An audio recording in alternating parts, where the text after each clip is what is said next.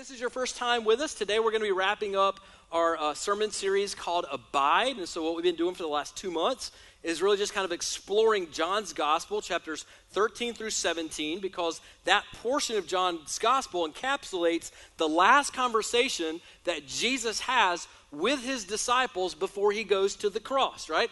So if you were here last week, we started John chapter 17. This is Jesus' final prayer for his disciples before he goes to the cross.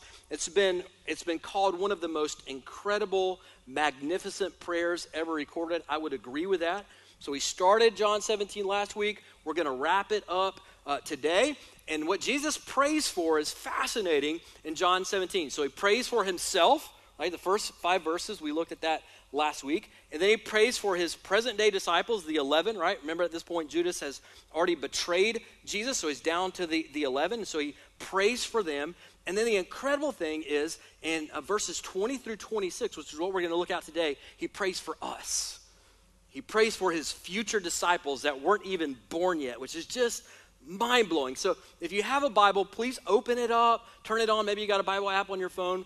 Go to John's Gospel 17, and we're going to start in verse 20 together, okay? John 17, verse 20. And remember, this is his prayer for, for us, for you. Verse 20, he says this I do not ask for these only, the 11 that are standing right there with him. So I'm not just praying for, for these disciples but also for those who will believe in me through their word. And so if you're here, maybe you're in the house, maybe you're with us online this morning, if you're a follower of Jesus, this is listen, this is a prayer that Jesus really prayed for you. That's, to me, that's unbelievable, right? Jesus, the King of the universe, God wrapped in human flesh, the night before he goes to the cross, of all the things he could have been thinking about, of all the things that could have been on his mind, could have been on his heart, he's thinking about you.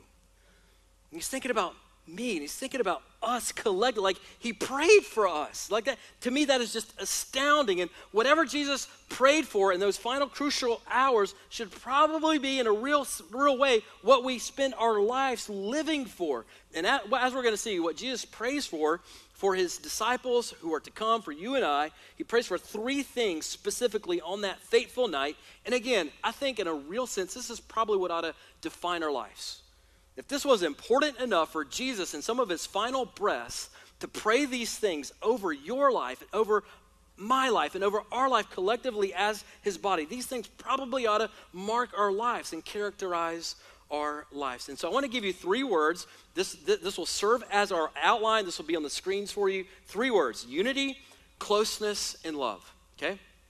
Unity, closeness, and love. Now, I know you, you'll not remember all my points in this sermon. I don't even remember all the points in my sermon last week. But if you can remember those three words, you'll have the gist of the entire uh, message this morning. And we're going to kind of break down each one of those. So let's go. Verse 21, he continues in this prayer. And Jesus is praying, again, remember, praying this over you, praying this over me. He says, that they, that, that's us, he's talking about us, that they may all be one, just as you, Father, are in me I in you, that they also may be in us, so that the world may believe that you have sent me.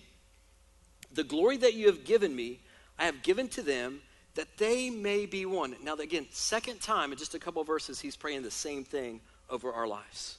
That they may be one, even as we are one. I and them, you and me, that they may become perfectly one. Third time now, Jesus is praying this in just the context of a couple of verses so that the world will know, or the world may know, that you sent me and loved them even as you loved me.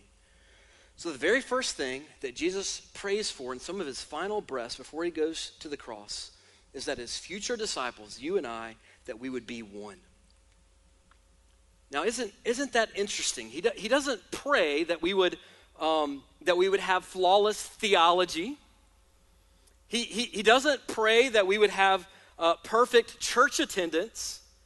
He, he doesn't even pray that we would never miss a quiet time, that we would never miss a day reading our Bible or praying. He doesn't pray any of the things that maybe we would expect him to be praying over us. What he prays for is our unity.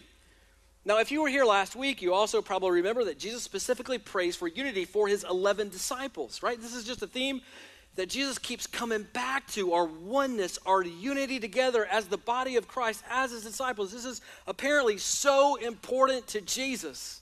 Right? And if you if you read the New Testament, particularly if you read Paul's letters, right, where he's writing to these brand new church plants that are just getting started, Paul almost always circles back to unity with all these brand new believers.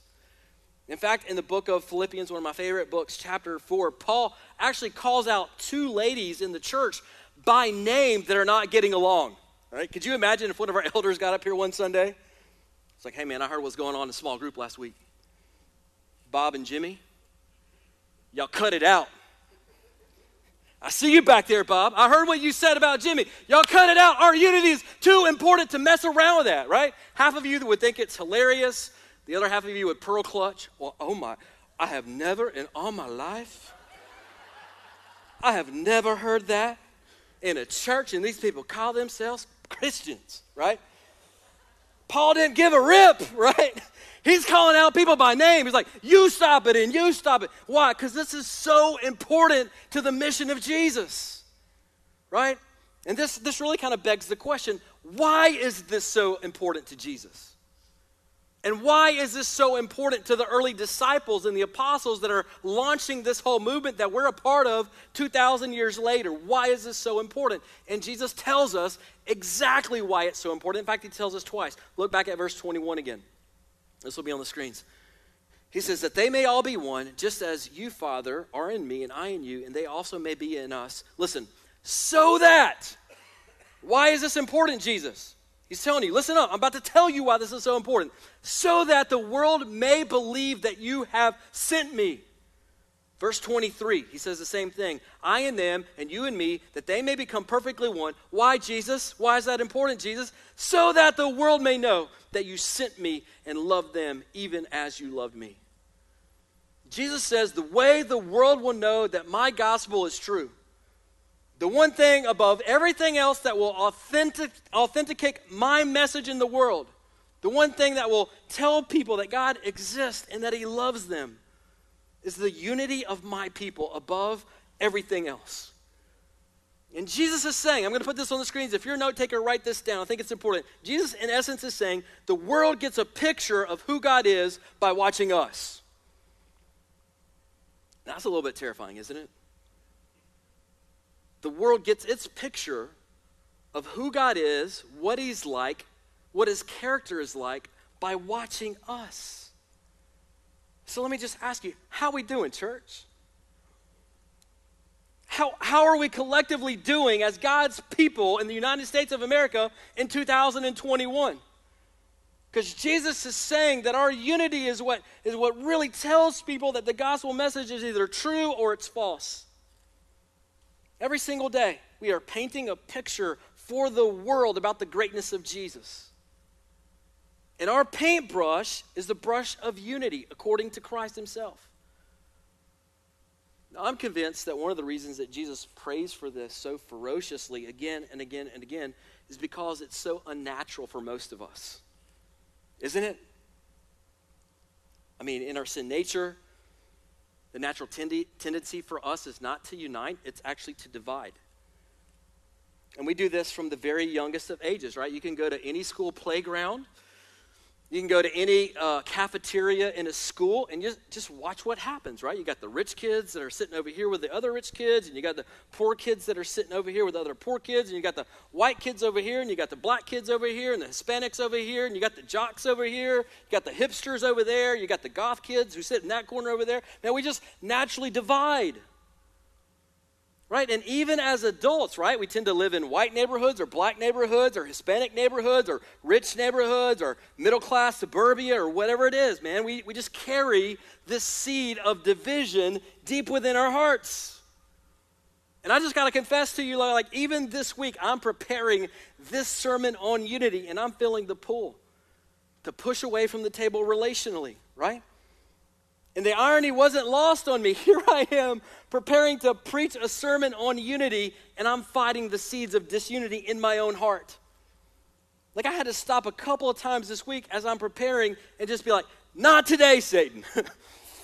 Not today, man. I can't get in the pulpit as a hypocrite and preach on unity when I'm not even united in my own heart. Now, next week, let's get them. We're going to get them next week. But this week, I, got, I can't be a hypocrite in the pulpit. I got to deal with the sin in my life. Don't we all do that? We just naturally tend to argue.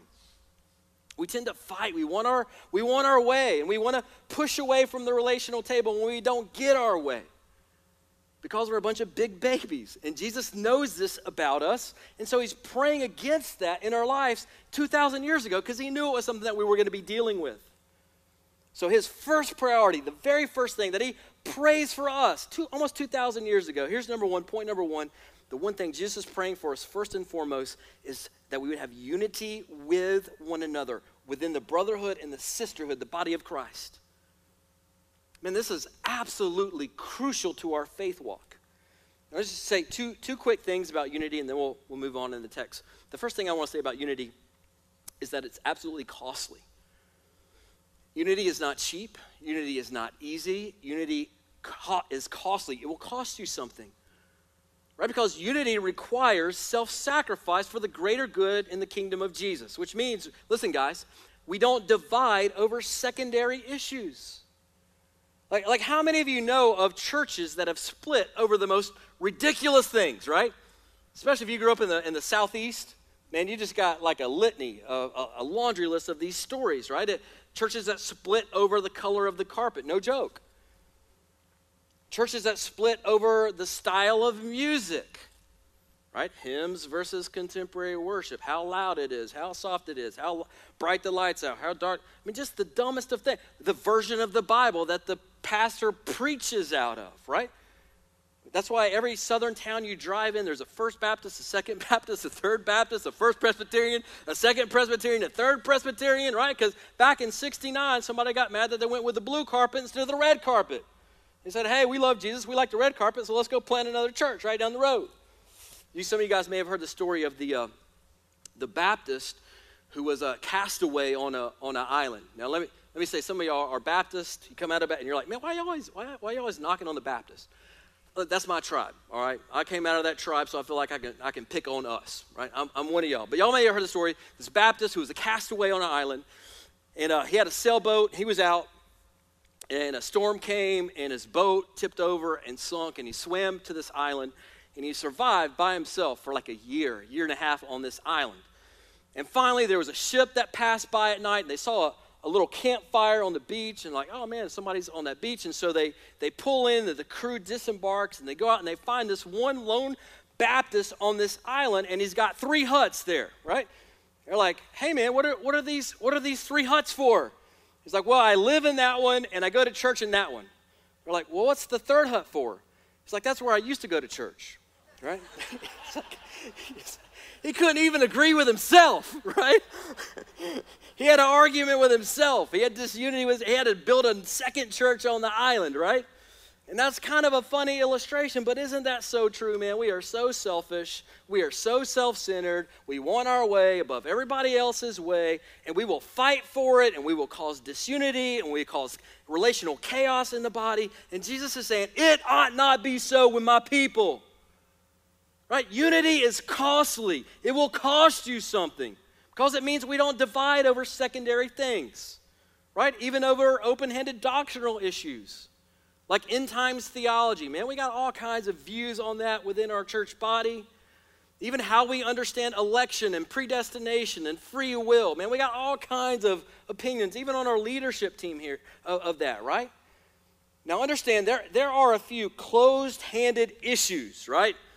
the divinity of Jesus, the virgin birth, the literal resurrection, the authority of God's word, the script. Like, I will divide the church over some things, right? I'll split the church over some things. I'll fight those battles. But those things are just a few things, just a handful of things, right? Everything else is open handed. We have to learn to lay down our preferences over secondary things in order that we might thrive collectively as the body of Christ, as a movement of the kingdom of Jesus in this world. And it's going to cost you something. If you really believe in unity, it's going to cost you something, and it's going to cost me something. But here's the second thing about unity not only is it costly, it's absolutely necessary to accomplishing the mission of Jesus. Now, here's one thing I love every four years. I was so disappointed last year. I love the Olympics, right? I just love the pageantry of the Olympics. I like watching the opening ceremony where they have all the flags walking in. You have all these nations coming together and they're competing, and I get a lot of national pride. I'm like, yeah, America, let's get more golds. And I just, I love it. And I was so disappointed last year when they canceled it because of COVID. They're supposed to happen this summer, I think, in July uh, in Tokyo. So I'm really looking forward to it. But four years ago, five years ago, there was a sport that I never noticed before. It was competitive rowing. Have you guys ever watched that? Competitive rowing? Got a, I think we got a picture of the competitive rowing. Um, and I always, I just kind of noticed that there was this one guy that was always sitting at the front doing nothing. Have you ever noticed that? Like he doesn't even have any oars. He's just sitting there looking at people. Like, what is this cat doing? He's just, he's like dead, dead weight. So I did some research. It, it turns out this guy's actually really, really important. He's called, he's called the coxswain, right? And the, the coxswain, his sole job is to keep the rowers in unison, in unity. That's his only job is to coach them up to make sure that they're staying in perfect synchronized harmony as they row so they can compete as quickly as possible and to keep them motivated in the same direction. And what I discovered is that actually, without a coxswain, teams have zero shot to win. Like, if you don't have a good coxswain, you, you're dead in the water. You have no shot. He's probably the most important dude on the entire team. And as I was reading this text and meditating over this text this week, I just, I just felt like, man, Jesus is wanting to raise up some coxswain in his kingdom today. Just brothers and sisters who are striving valiantly and battling for unity because they understand what is at stake. That the world gets their picture of God by watching our unity. Listen, guys, this is costly, but it is absolutely necessary. And I've said this before, but understand this, please. Unity is not uniformity. A lot of times people get those two concepts mixed up. Unity is not uniformity. Jesus did not pray, Father, help them all look alike. Father, help them all dress alike. Help them all have the same haircut. Help them all vote exactly the same politically. God, help them have the same opinions about everything in life. Let me ask you a question. What do you think the watching world thinks when they look around and they see that all the Republicans go to this church in town, and all the Democrats go to this other church in town, and all the black Christians go to this church, and all the Hispanic Christians go to this church, and all the white Christians tend to go to this church, right? And those who are all about vaccines tend to go to this church, and people who are more into like holistic, man, they go over to this church over here, and, and this church over here is where all the Tar Heel fans go, and all the Blue Devil fans go over here. What do you think the watching world thinks about that? I mean, I'll tell you exactly what they think when they see this type of division within the body of Christ. What they think is, I don't need any of that. I don't want any of that junk. I don't want any of that, man. That's, why would I want to be a part of something that's so divisive? Man, they can't even get along themselves. They say they know God, they've been transformed by Him, and yet they split over everything. Jesus calls us to unity. This is the foremost, the primary apologetic to the kingdom of God in a dark and dying world. He calls us to unity. He doesn't call us to uniformity. We don't have to gr- agree on everything. We don't have to hold the same doctrinal stances on every little thing, but we have to be unified if we want to call ourselves followers of Jesus. United within our diversity. That's what makes this movement so beautiful. That's what's made this movement so powerful for the last 2,000 years. Is that we've been united even within our diversity around the gospel of Jesus Christ.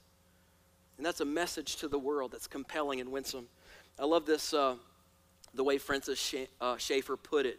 And uh, this will be on the screens for you. Schaeffer writes this He says, It is in the midst of a difference that we have our golden opportunity. When everything is going well and we're all standing around in a nice little circle, there's not much to be seen by the world. But when we come to the place where there is a real difference, and we exhibit uncompromised principles, but at the same time, observable love, then there is something that the world can see, something they can use to judge that these really are Christians and that Jesus has indeed been sent by the Father. Y'all, I, I, I kind of think of unity as like a, like a garden. So, some of you guys, I know you, you like gardening, and this spring I've been out in my yard. And, and, and, have, you, have you ever gone to Lowe's and you got this project and you, you buy a few beautiful plants, right? And you get a couple bags of mulch and maybe you get some really co- uh, cool like stone pavers and you go out there and you got to pull the weeds out from a, a, bed and you plant these beautiful flowers and you water them and then you spread the mulch just right and you get the stones and you kind of put it all around it and you're like, man, mission accomplished. I never have to worry about that flower bed again, right? Is that, is that how it works? I was out there yesterday pulling weeds in something that I planted just a month ago, right? That's not how it works, right? You constantly have to pull weeds and clear ant beds and prune plants. Listen, unity in the body of Christ is the same way. It's not like we achieve it once. We just kind of high five each other and we're like, mission accomplished, done. We achieved unity. We're done with it forever. No, no, no. We constantly have to weed our own hearts, just like I had to do this week. We constantly have to clear out the ant beds and relationships. We constantly have to spread new mulch over old patch, patches of wounds and hurt and betrayal. Right? Jesus prayed this for us. the first thing he prays for us is that we would be one, that we would be unified as an apologetic to the world of his great goodness. So that's the first thing he prays for us. The second thing Jesus prays over us is not just that we would be unified with one another in the body of Christ, but he also prays that we would have a, a relational closeness with him. That's number two. That we would experience a real relational closeness with Jesus. He spent an entire chapter on this. John 15, we parked there probably four or five weeks ago now. And in John 15, Jesus expounds on this, right? And he uses this incredible analogy of a vine and the branches, right? And Jesus goes, I'm the vine, you are the branches. And this is like it's this whole idea of you've got to abide in me, guys. Like I, I, want, you, I want you close to me. I, I, want you to be, I want you to be near to me. I want, to, I want my life to, to overflow into your life so that your life can overflow into the world. He's like, guys, just walk with me, just be with me, just live in relationship with me so that your life could produce the fruit that I want it to produce in your life. And I think the older I get, man, the more I appreciate the fact that our God is a relational God. Did you know that God actually really wants you to know Him? Like Jesus actually wants you to be with Him. He, this is something that he desires, something he prays for. And he wants, he wants you to be with him so much that not only does he promise his presence with us in this world through the power of his Holy Spirit that indwells every believer and follower of Jesus, but he actually promise, listen, he promises to bring those of us who love him to be with him in heaven forever. He wants to be with us so much that it's not just like something that we, we can experience for 30 or 40 or 50 or 60 years on this planet. He wants to experience this with us forever throughout eternity. Look at verse 24. He continues this prayer for us. He says, Father, Father, I desire that they, that's you, that's me, that they also, whom you have given me, may be with me where I am. This is idea of, of relational closeness. He's like, man, I, I love these guys. I love these gals. I want them to be with me forever. That they may be with me where I am. Where's he going? He's going to heaven. To see my glory that you have given me because you loved me before the foundation of the world. O righteous Father, even though the world does not know you, I know you, and these know that you have sent me. So Jesus goes, Father, my desire is to be with my people. Like, man, I, I, I love my people. I want to be with them. I got to have them with me wherever I am. And listen, I've said this I've said this before. I think far too many of us have far too weak of a theology on heaven. Right? Most of us think about heaven. Most of us hear the word heaven, or we hear a sermon on heaven, or a teaching on heaven, and most of us just kind of we just kind of yawn if we're being honest, don't we? I've been guilty of that. We're just kind of like, ah, man, I, I guess it's better than the alternative. I, I don't want to go to hell. So I guess I guess I, I kind of want to go to heaven, but I want to live on this planet as long as I as long as I can. But the reality is that the scriptures paint a picture of the new heavens and the new earth that really should just make us super excited. It should really just exhilarate your heart, man. Listen, we're not going to be we're not going to be bodiless spirits just floating around in the clouds forever. We're not, we're not going to be little, little babies wearing togas holding a harp for, for like 10 billion years. Like, that's not what heaven's going to be like. We got to start getting our theology from Scripture, not from like Disney cartoons. Listen, heaven is going to be awesome.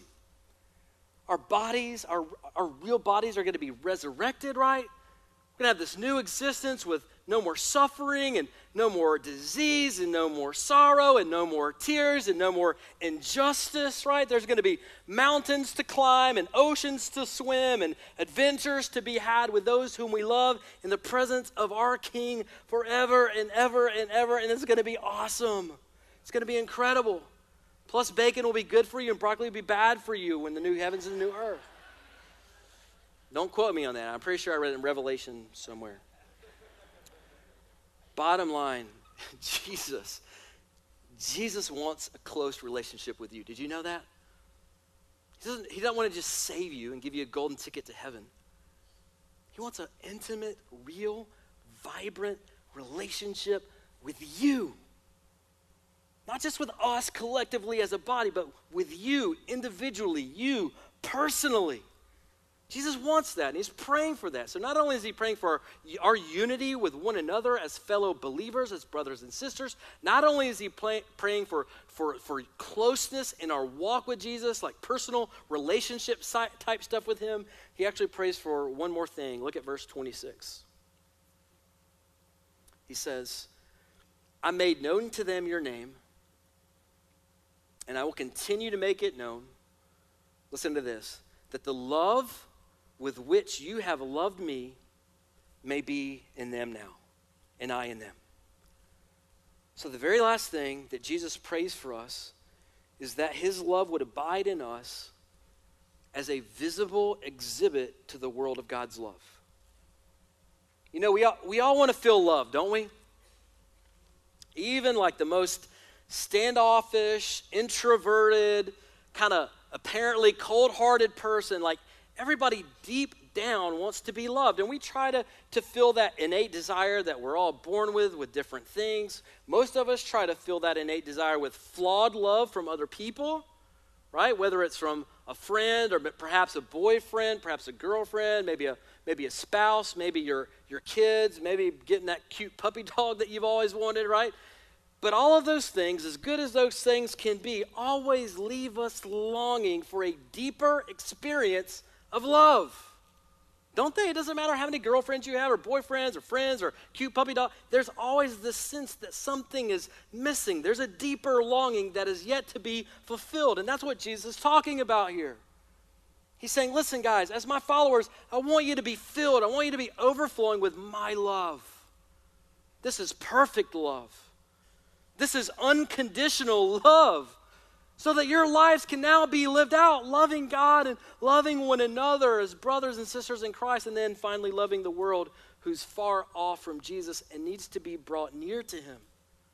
Listen, guys, love is the essence of who God is. Did you know that? Like, love, love is God's DNA. I want you to listen to what the Apostle John would later write in another letter in the New Testament, 1 John. This is what he writes. This, is, uh, this will be on the screen for you. He says this Dear friends, talking to us, believers, dear friends, let us love one another, for love comes from God. Everyone who loves has been born of God and knows God. Whoever does not love does not know God, because God is what? Love. That's who he is, that's his DNA. This is how God showed his love among us.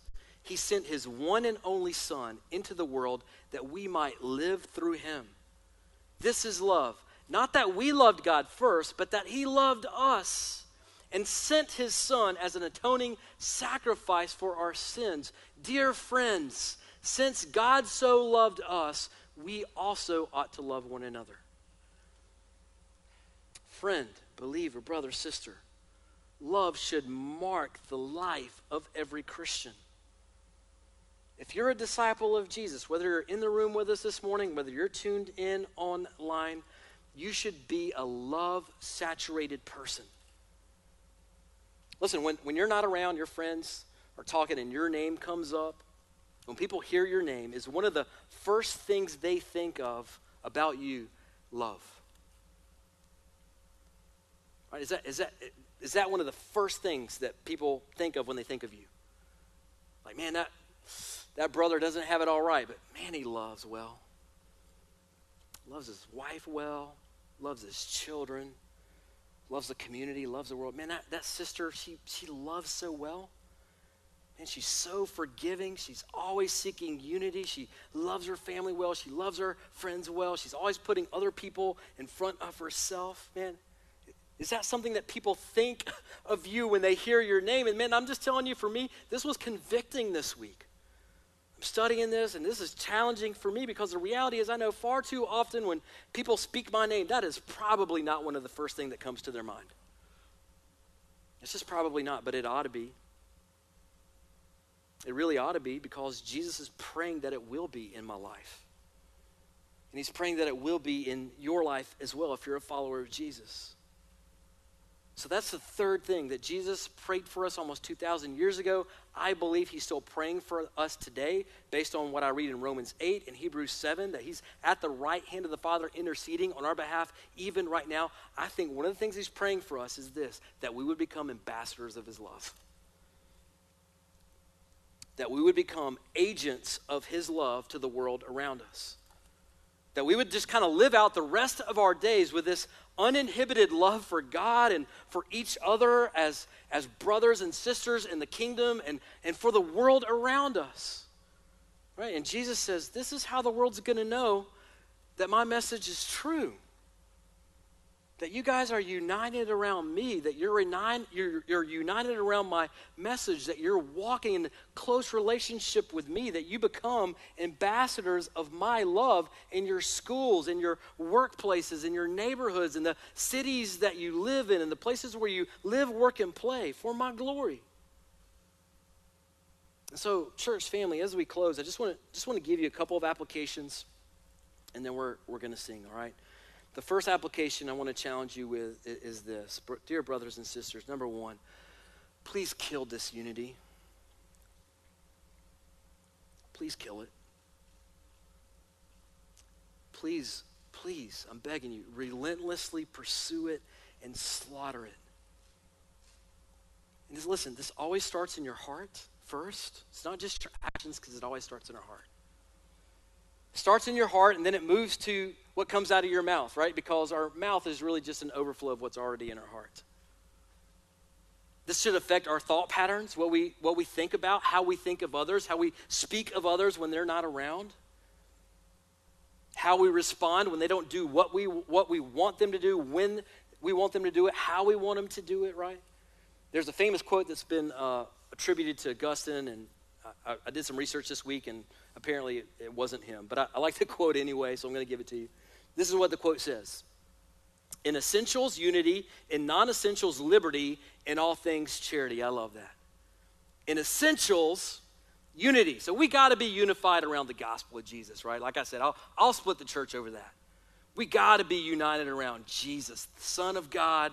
He literally came to earth. He literally died. He rose again, right? The authority of the Word of God. We, we've got to be united around those, just those handful of core things that make us who we are as followers of Jesus, right?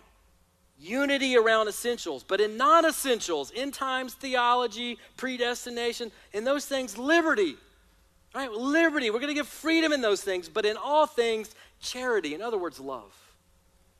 We're just going to, we're just going to love each other. So let me just let me just encourage you, let me challenge you as I had to do this week. When you sense, when you feel those seeds of disunity kind of taking root in your heart, man, get a shovel out and dig those bad boys out and stomp them to death on the ground. Do not let them grow in your heart. Kill them. Pursue them relentlessly. Jesus is praying this for you even right now. This is so important. He's saying, This is how the world's going to know that you belong to me. This is how you, the world's going to know that my gospel is true, that you guys are one, that you're united around the gospel. And so, would you please kill disunity in your heart, friend? Pursue it, kill it. Number two, here's the second challenge. Would you, brother or sister, would you consider going deeper with Jesus this week? Would you consider going deeper with Jesus? You say, Chris, man, what does, it, what does that mean, man? What are you going to have church three or four times? What, what, what does that mean? It could mean a lot of different things. For me personally, I'm just telling you my experience. The, the way that I typically connect best with Jesus is first thing in the morning before I start my workday, I carve out some time and I get alone with God. And I open the Word, and I'm usually in the Psalms, I'm usually somewhere in the New Testament. and I'm just spending 15, 20 minutes, just sacred, time, sacred time between me and Jesus. I'm giving the Holy Spirit space to speak through His Word and apply these things in my heart. And I pray so that I can hear from God what He wants to challenge me with. I have some friends that would uh, that would add worship music to the mix, right? So they just that's something that's really powerful for them. And so as they're studying or as they're praying, and they'll turn on some worship music. I think serving in God's kingdom is another great way to experience relational closeness to Him, whether it's serving in the body or serving out in our city, in the world. There's something about living on mission with Jesus that draws us into a closer walk with Him. And there's, there's probably a thousand different things that you could do, but would you just commit to do one thing this week? Just one thing to go deeper in your walk with Jesus. If you're like, man, I, you know, I already read my Bible and have that quiet time like two times, three times a week. Okay, make it four or five this week. If you're not in the habit of doing it all, man, just do so, do it once. Do it once between now and next Sunday. Do it twice. Just do something. Take some step that will allow you to walk more closely with Jesus this week. Everybody can do one thing. Would you do one thing to go deeper with Jesus this week? And here's the last application. Would you find one, this will require some creativity, right? Would you find one way to make God's love visible this week? And that could look a million different ways. Would you creatively find just, just one way to make God's love visible to somebody this week? Listen, if God is love, if Jesus is praying this for us, he was praying this 2,000 years ago for us, that we would be filled with his love, how can you make his love visible to one person this week? Now, maybe that's your spouse at home. Maybe that's your parents if you're young and still living at home. Maybe that's your kids. Maybe that's a classmate on your college campus or your high school campus. Maybe, maybe that's your, your the crazy coworker that drives you crazy. Maybe that's your, your neighbor. Like it could be anybody. But could you find just one practical way to make God's love visible to one single solitary person this week? Just one person. You can do that. We can all do that. Would you find one way to make God's love visible, tangible to somebody this week? And I think that as we start to do this and live out this kingdom ethic together collectively as a body of Christ, we can to live out what Jesus is already praying for us, right? Unity with one another, closeness with Him, love for the world. I believe that as we do that, we'll start to experience the abundant life that Jesus promised us and what He desires for us and what He wants for us. Church family, let's pray together and then we're going to sing, okay? Heavenly Father, we're so grateful for the gospel. We're so grateful that you sent Jesus into this jacked up, busted up, sinful world, this mess that we've created for ourselves to live a perfect and sinless life, the one that we should have lived, God, but we had no capability of living. And that He did that perfectly and flawlessly for 30 plus years on our behalf. And that He died a really awful, painful, brutal, bloody death to pay for, to atone for the sins that I have in my life, the thoughts that I think, the intentions of my heart, God, all the things and all the ways that we've rebelled against you, that Jesus died to pay for those things so that we could be close with Him again. So we could ha- actually have a relationship with our Creator, and that He rose again on the third day, and He now offers us that same resurrected life in Him. We thank you for that, God. I, I pray that we wouldn't dishonor that sacrifice by exhibiting disunity in the body. Father, I pray that we would honor your precious blood. We'd honor your broken body for us by seeking unity in your kingdom. Unity with brothers and sisters, so that the world would see in us a really clear picture of who God is and how powerful he is and how loving he is, God. So would you make us united, not, not just for our sake, but for your sake, for the sake of the world.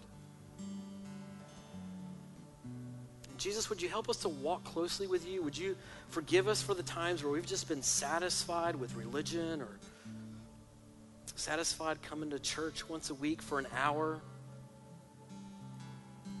Would you give us the desire to dive deeper to experience true closeness, relational unity with you, the Savior?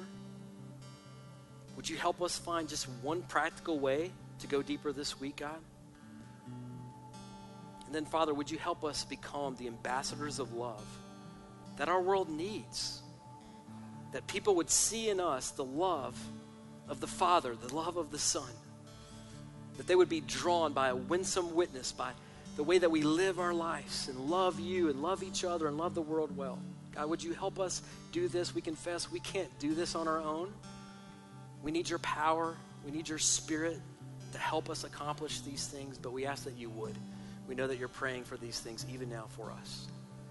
So we thank you. We praise you. All in the name of Jesus. Amen. Church, let's stand and sing.